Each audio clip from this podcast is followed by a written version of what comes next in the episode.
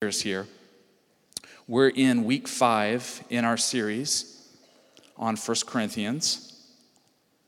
And this letter was written by the Apostle Paul to a church that he planted in Corinth, a key port city in the Greek peninsula. And he planted it there because it was like New York City, Las Vegas, and Los Angeles rolled into one. It was a wild city.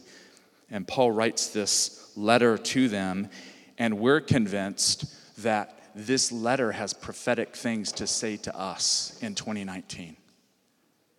So we're looking at it, we're digging in, and hopefully, I've invited you because I think it would be wonderful as a church if we study this together, if we pray through it. So I'll leave us with something at the end here.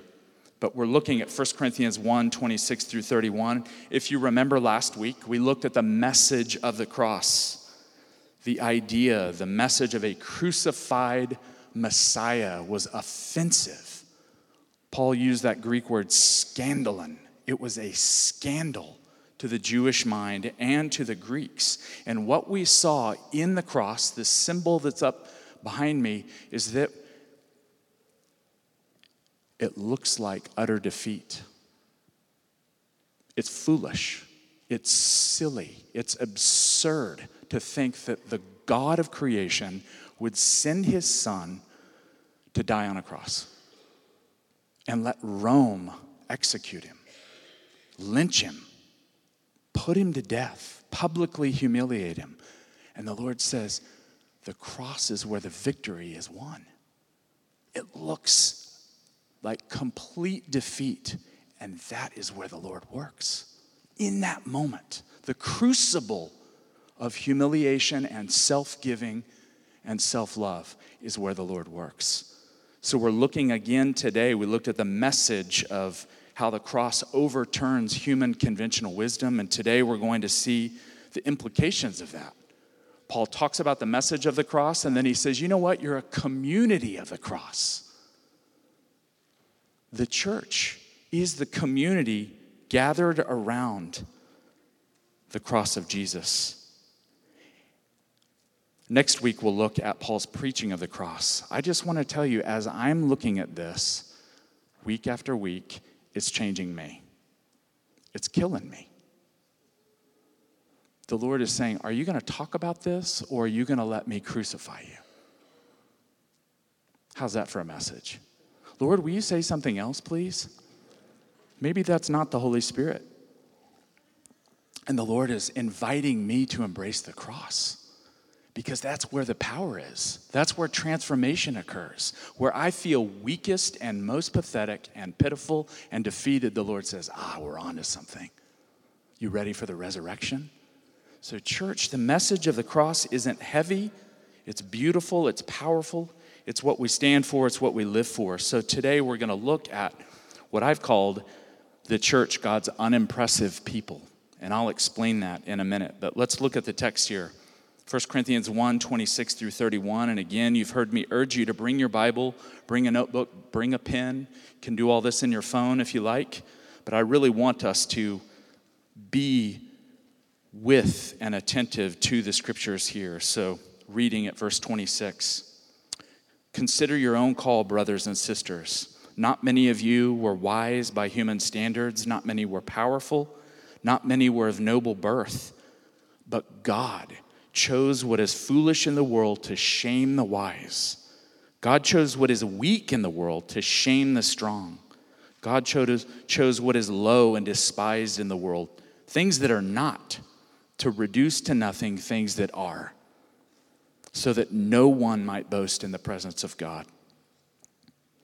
God, He is the source of your life in Christ Jesus, who became for us wisdom from God and righteousness and sanctification and redemption, in order that, as it is written, let the one who boasts boast in the Lord. Is the word of God. Paul's going to say several things here. I want to point out a few of them. The first one is Paul invites the church at Corinth to consider their call. Look at verse 26. Paul says, Consider your call, brothers and sisters. He's saying you've heard the message of the cross, and now I want you to look at yourself, the people of the cross that the Lord has chosen. Consider your calling. It's interesting, he uses this language here. What's he call them? Brothers and sisters. Paul's very intentional here. He doesn't say, I am the holy apostle, listen up. He says, brothers and sisters, to remind them of a couple things. One is that they're in God's family, just like we were singing about together. The church is about the love of God the Father. That's why we're here, is it not? Everything is meant to put us in the embrace of God. If it's not, we're doing something else. We're doing a performance, we're doing this, we're doing that. All that we do here as a church is meant to put us in the presence of the Father. So he can look at you and say, I love you. And you say, Wait, me? And he says, Yes, I'm crazy about you. I love you. It's what the message of the cross is about. So Paul is reminding them they're in God's family. The other thing, by using this language here, he's saying there's level ground. As people of the cross, there's no hierarchy. That's what God overturns in the cross. The Lord upends all of that. All the social ladders, all the hierarchies are washed away by the cross of Jesus. Paul says, Not many of you, read on here, come from the upper crust of society. And Paul uses three words I want us to look at here.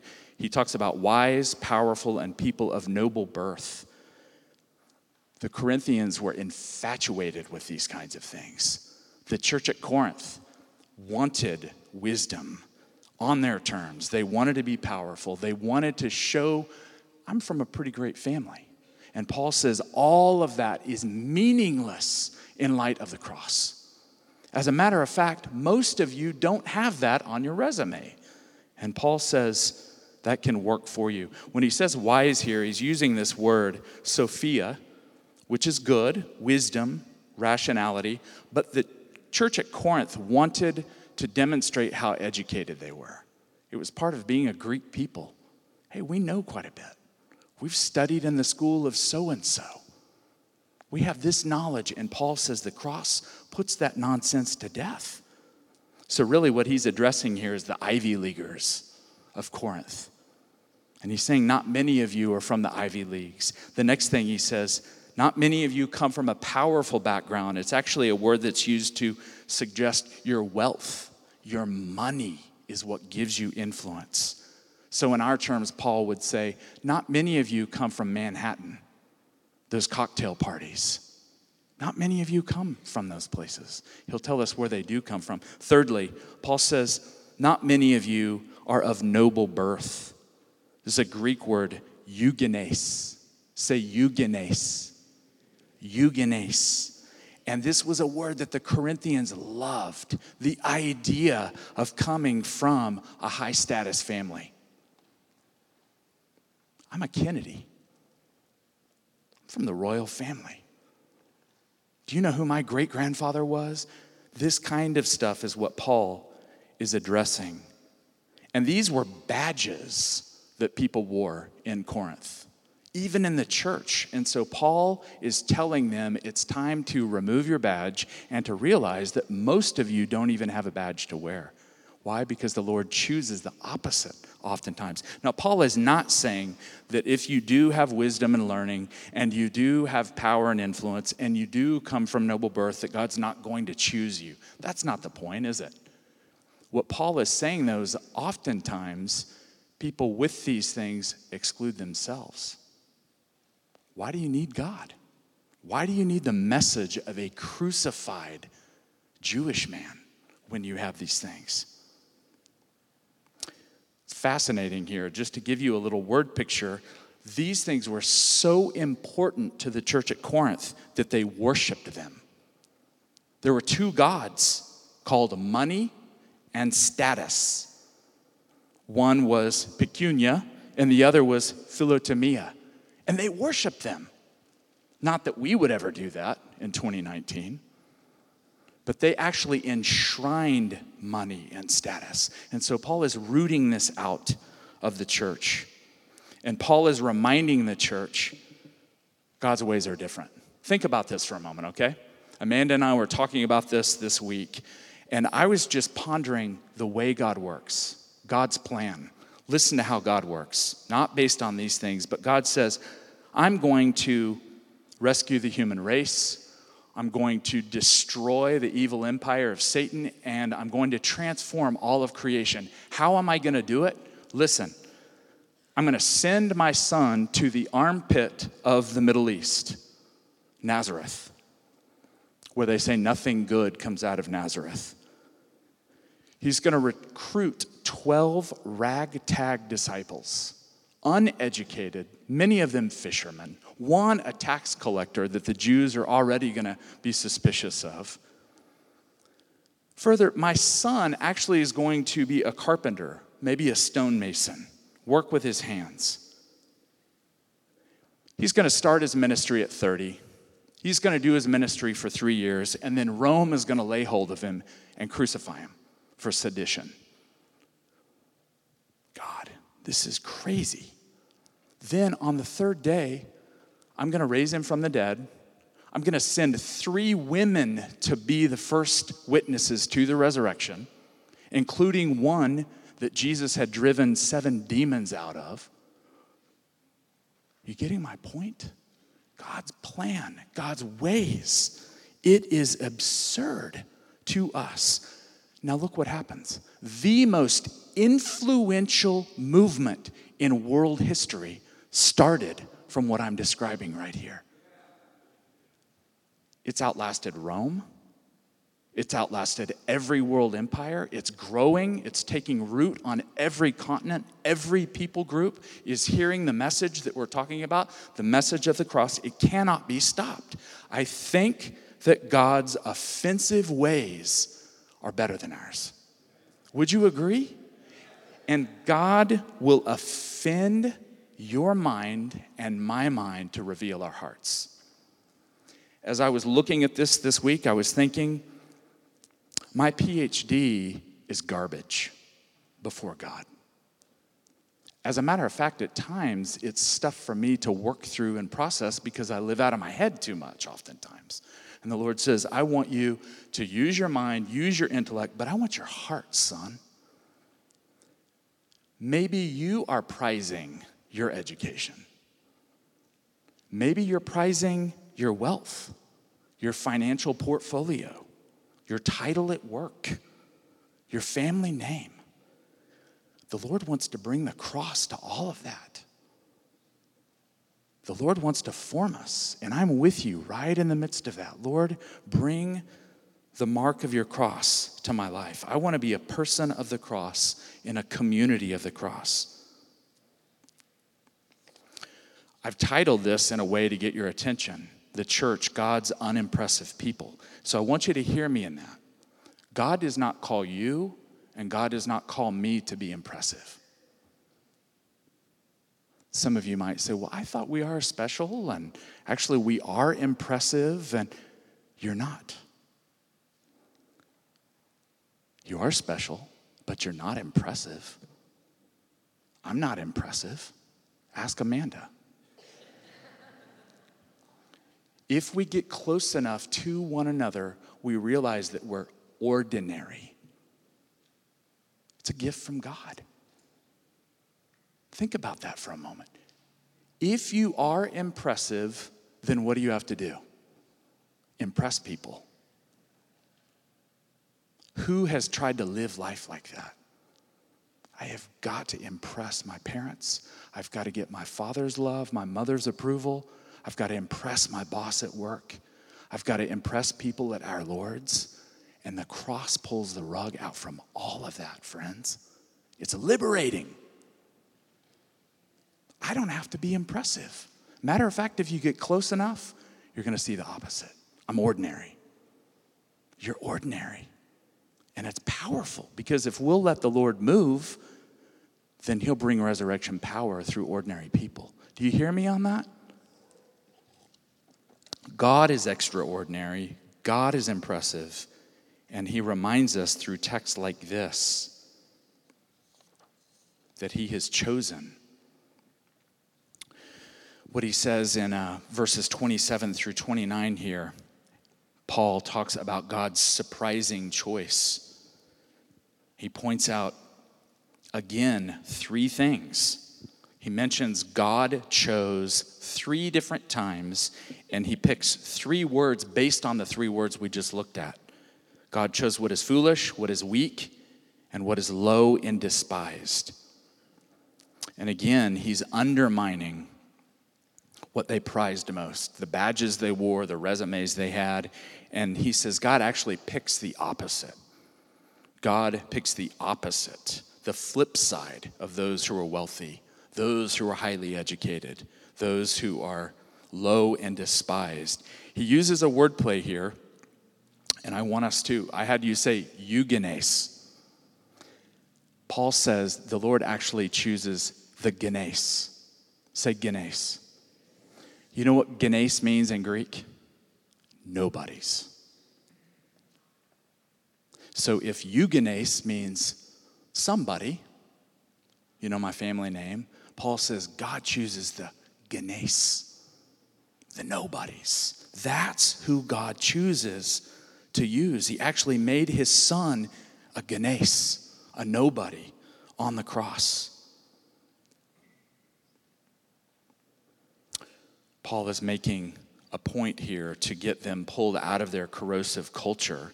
And he's saying salvation comes through a genes moment.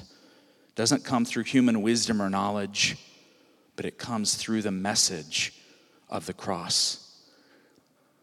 I know this, is this can be heavy, right? But it's also loving and liberating and beautiful to see that the Lord works in weakness and that the Lord's values are different than ours, and that we don't have to be impressive and go out into the world and impress everyone. Now, I'm not saying we want mediocrity. That's not it at all. If that's what you're hearing, unplug your ears, right? I am saying we want to be people of excellence and all, but it's because the Lord accepts us and the Lord sends us out, and He's the impressive one, right? Why does this happen? Paul says that God's grace and God's choice, if you look at the text here, 27 28, in order to shame the wise and strong. Jesus talks about this, doesn't he? In his Beatitudes, in the Sermon on the Mount, he'll say, Blessed are the poor in spirit, for theirs is the kingdom of God. Or he'll say, What looks like the last is actually going to be the first. So Jesus is teaching the same thing, and Paul got it from him. Why is this happen? Why does God do this? Look at what the text says so that no one may boast in the presence of God. Why is it that we're hardwired to boast, to put our chest out, maybe even secretly? Man, I'm pretty good. I did that well. Or, Lord, I don't know if I really need you. I can do this. Paul is using the cross like a stick pin to pierce that. What Paul is talking about here is that the Lord uses the genes so that no one may brag or boast or trust in themselves in the presence of God. I don't know about you, but does anyone here remember recess in middle school? Anybody remember? I probably just took you right back there fifth grade, sixth grade, line up at recess, maybe on the fence. The two cool kids stand over here and they pick the team. Now you remember, don't you? Man, you were sweating there. And I had this happen many times where, especially if you get two bullies who are picking the teams and they pick everyone and you're the last person. You're the one that's left over. You're the one that's overlooked. Nobody wants you on the kickball team. What Paul is saying here, that's who the Lord picks. The Lord picks the genes, the nobodies, the leftovers at recess. And the Lord says, you know what? That's who I want. I'm going to build my church on the overlooked because I want to undermine the pride of the wise and the powerful. It's God's ways. I'm not saying this, the text says it.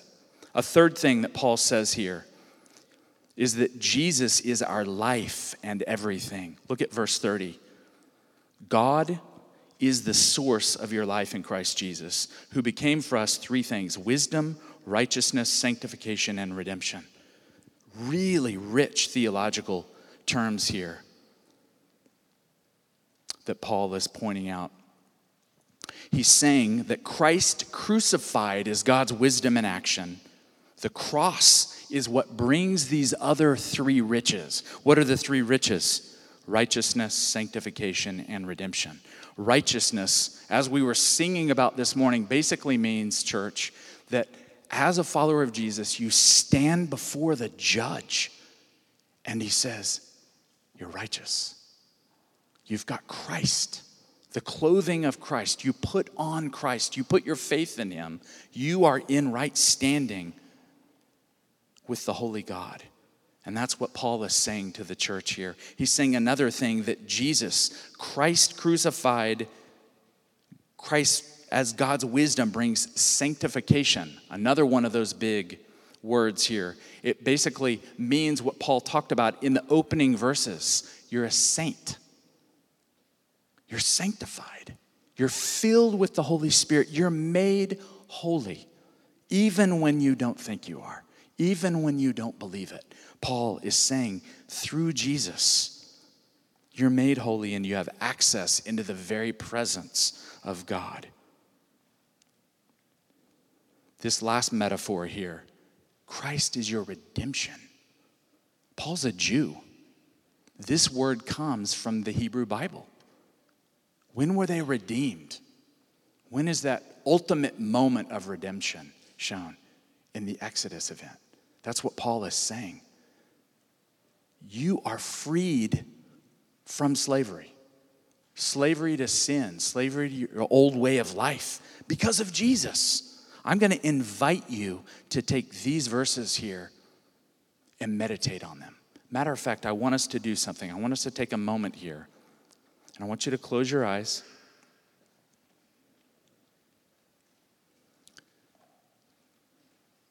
You can say it under your breath, you can say it inside. Christ is my wisdom.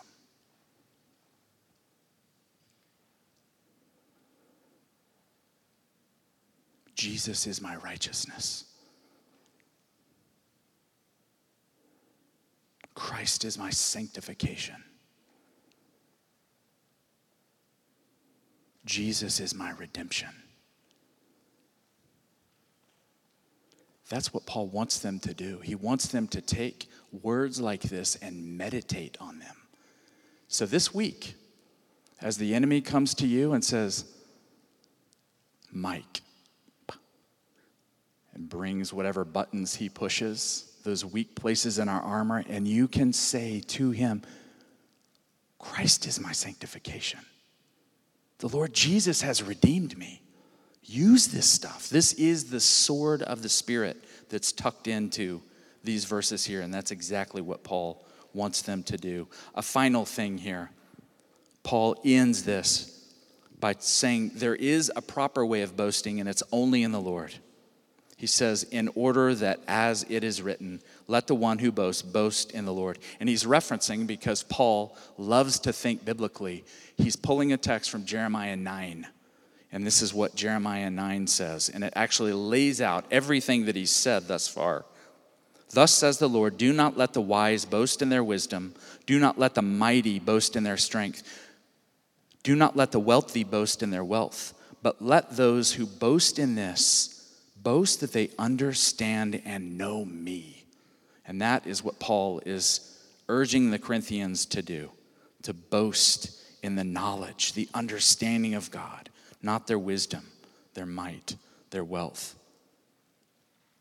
So, Paul's told us just in these few verses here that we're the church that God has chosen, and we're to live and share the message of the cross, and that we're ordinary people who serve an extraordinary God. I want to leave you with one last image here, and that is the church being like the bad news bears. How many of you remember? This is for some of our people 40 and over. The Bad News Bears baseball team, Walter Matthau was a drunk coach, He recruited these pathetic baseball players. And they go on to win the Junior World Series. It's a powerful story there. Thankfully, God is a better coach than Walter Matthau. But the message of the story is underdogs. And that's what we are, church. We're the underdogs. We don't have to be impressive, we don't have to be slick.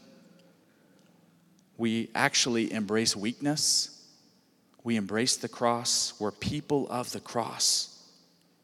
And the Lord invites us to ponder these things together.